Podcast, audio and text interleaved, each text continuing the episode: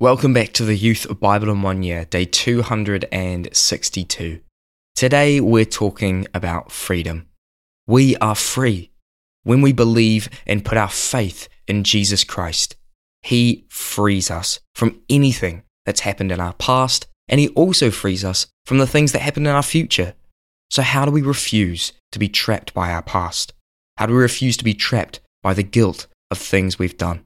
Well, let's see how we can walk in the freedom of Christ. He had no one to help him become a lawyer or a politician. He was not interested in the army, had no desire to be a doctor. Therefore, the only obvious career move in those days for a man of his background was to become a clergyman in the Church of England. He tried to make himself acceptable to God by keeping the whole law inwardly and outwardly. He got up early, he prayed, he denied himself, he tried to earn forgiveness and peace by increased effort, but he groaned under a heavy yoke. On the 24th of May, 1738, at 8:45 p.m., he heard someone reading a book by the great reformer Martin Luther. He later recalled, while he was describing the change that God works in the heart through faith in Christ, I felt my heart strangely warmed. I felt I did trust in Christ, Christ alone for salvation, and an assurance was given to me that He'd taken away my sins, even mine, and saved me from the law of sin and death. John Wesley became one of the greatest preachers ever, preaching over 40,000 sermons centered on freedom through faith in Jesus Christ. He had, as he put it, exchanged the faith of a servant for the faith of a son. He was free at last. Freedom is the word that best sums up the Christian life. You too are free. Therefore, refuse to be trapped by your past. From Psalm 108 Save us and help us with your right hand, that those you love may be delivered. Give us aid against the enemy, for human help is worthless. With God we shall gain the victory, and he will trample down our enemies. Cry out for freedom. David knew that God loved him, and he prayed that God would save and help him. Save us and help us with your right hand, that those you love may be delivered. To be saved is to be set free. If you are facing some difficult challenge in your life, pray like David. Give us help for the hard task. Human help is worthless. In God, we'll do our very best. Lord, thank you that you love me. Help me and set me free. Lord, today I pray for your help with New Testament from Galatians 4 and 5. Tell me, you who want to be under the law, are you not aware of what the law says? For it is written that Abraham had two sons, one by the slave woman and the other by the free woman. His son by the slave woman was born according to the flesh but his son by the free woman was born as the result of a divine promise. These things are being taken figuratively. The women represent two covenants. One covenant is from Mount Sinai and bears children who are to be slaves. This is Hagar. Now, Hagar stands for Mount Sinai in Arabia and corresponds to the present city of Jerusalem, because she is in slavery with her children. But the Jerusalem that is above is free and she is like our mother. Now you, brothers and sisters, like Isaac, are a children of promise. At that time, the son born according to the flesh persecuted the son born by the power of the Spirit. It is the same now. But what does Scripture say? Get rid of the slave woman and her son, for the slave woman's son will never share in the inheritance with the free woman's son. Therefore, brothers and sisters, we are not children of the slave woman but of the free woman. It is for freedom that Christ has set us free. Stand firm then, and do not let yourselves be burdened again by a yoke of slavery. You who are trying to be justified by the law have been alienated from Christ. You've fallen away from grace. For through the Spirit we eagerly await by faith the righteousness for which we hope. For in Christ Jesus, neither circumcision nor uncircumcision has any value. The only thing that counts is faith expressing itself through love. Live a life of freedom. In our culture, freedom is often understood as being able to do whatever you want, how you want, when you want. But when you live in that way, you don't necessarily feel truly free. According to Paul's teaching in today's passage, freedom comes through Jesus Christ. His message is that you are not born free, but that in order to be free, you must be born again. True freedom is found in a life of faith in Christ. Many ideas of freedom fail because they do not realize the true nature of our captivity. A belief in freedom as the birthright of a particular group of people has often given birth to malignant nationalism and racism. It's produced some of the gravest evils of recent times, including Nazism and apartheid. The title of the film, Cry Freedom, expresses something we all long for, whether it's racial and political freedom, as in the case of this film, free speech, free assembly, free worship, a free conscience, or economic freedom and individual freedom, the whole world cries out for freedom. All these forms of freedom are important, but you can have them all and still be in slavery. Alternatively, you can have none of them and still be free. The gospel contains within it the promise of other forms of freedom, but it begins with a freedom that is more profound than any other. Christ has set us free to live a free life. Jesus sets us free to live a life of freedom, faith, and love through the Spirit. Paul's opponents, the Judaizers, boasted about the fact that they were Abraham's children. Paul, interpreting the Old Testament figuratively, uses an allegorical argument to confront them. Paul said to his opponents that there are two ways in which we can live in bondage or in freedom.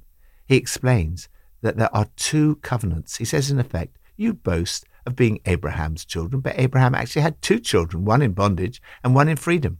True descent from Abraham is not physical but spiritual. It's not enough to have Abraham as your father. The crucial question is, who's your mother? He argued that by his opponent's insistence on the law, they were in fact children of Hagar. This analogy represents the Old Covenant, the present city of Jerusalem, Ishmael, the child of the flesh, and a life of bondage. This is the life John Wesley experienced before his conversion. It's a life of frustration and failure, confusion and defeat. To be a Christian, on the other hand, is to be a child not only of Abraham, but also of Sarah. Sarah represents the new covenant, the new Jerusalem, the Jerusalem that is above, Isaac, the child of promise, and the freedom that is in Christ.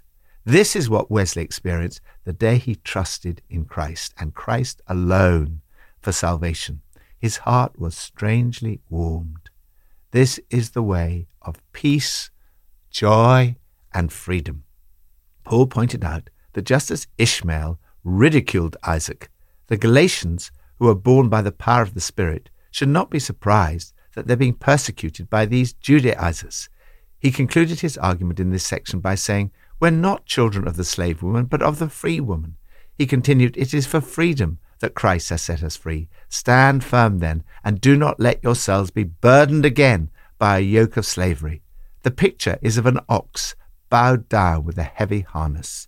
Circumcision was the theological symbol standing for a religion of law. Paul argued that to add circumcision is to lose Christ. To seek to be justified by works is to fall away from grace. The Christian life is a life of faith. You cannot work for your salvation. You simply wait for it. Meanwhile, the only thing that counts is faith expressing itself through love. Lord, thank you for setting me free in order that I might live a life of freedom. Thank you for the freedom the Holy Spirit brings to my life. Help me to express my faith in love today. Old Testament from Isaiah 44 to 46. This is what the Lord says to his anointed, to Cyrus I will go before you and will level the mountains. I will strengthen you. I will raise up Cyrus in my righteousness. I will make all his ways straight. He will rebuild my city and set my exiles free. Turn to me and be saved, all you ends of the earth, for I am God, and there is no other. By myself I have sworn. My mouth has uttered in all integrity a word that will not be revoked. Before me every knee will bow. By me every tongue will swear. They will say of me, In the Lord alone are deliverance and strength. Tell the good news of freedom.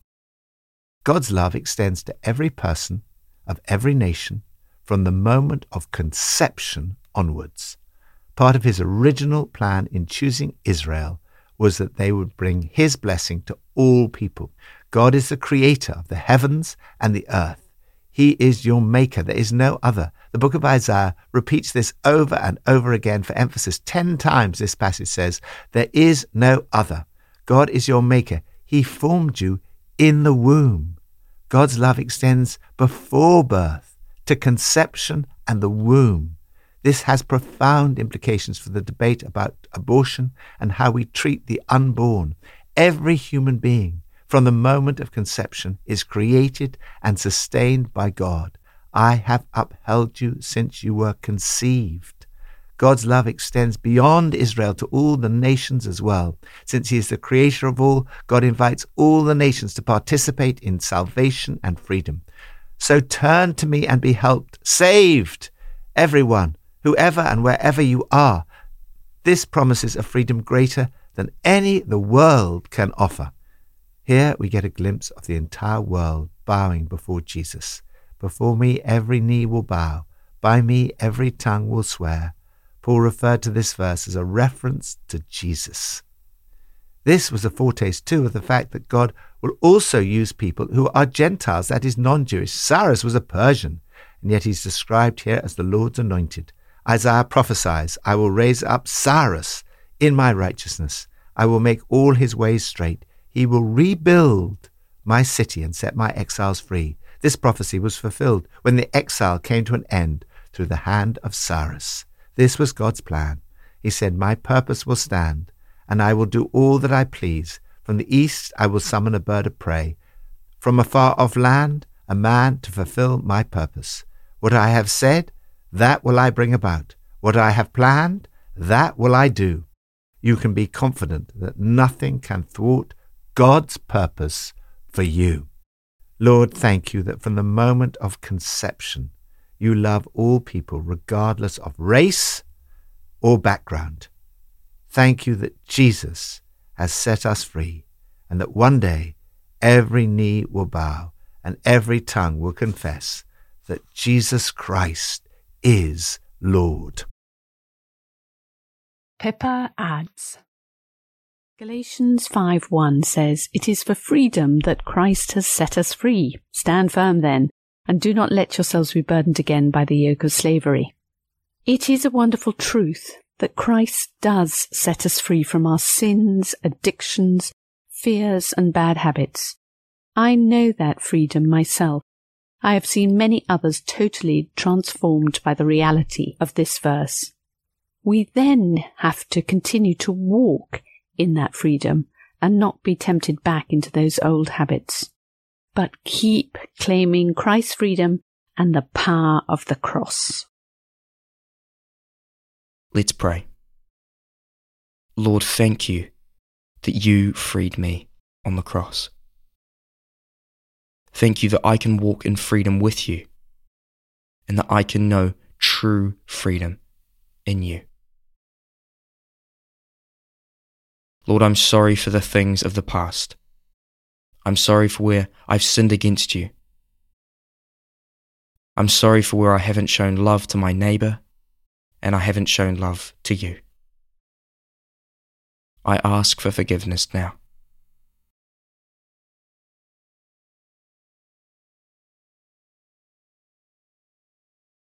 Lord, fill me now with your Holy Spirit. Fill me up to overflowing with your love, so I can truly love my neighbour and love you wholeheartedly. I ask this in your mighty name, the name of Jesus. Amen.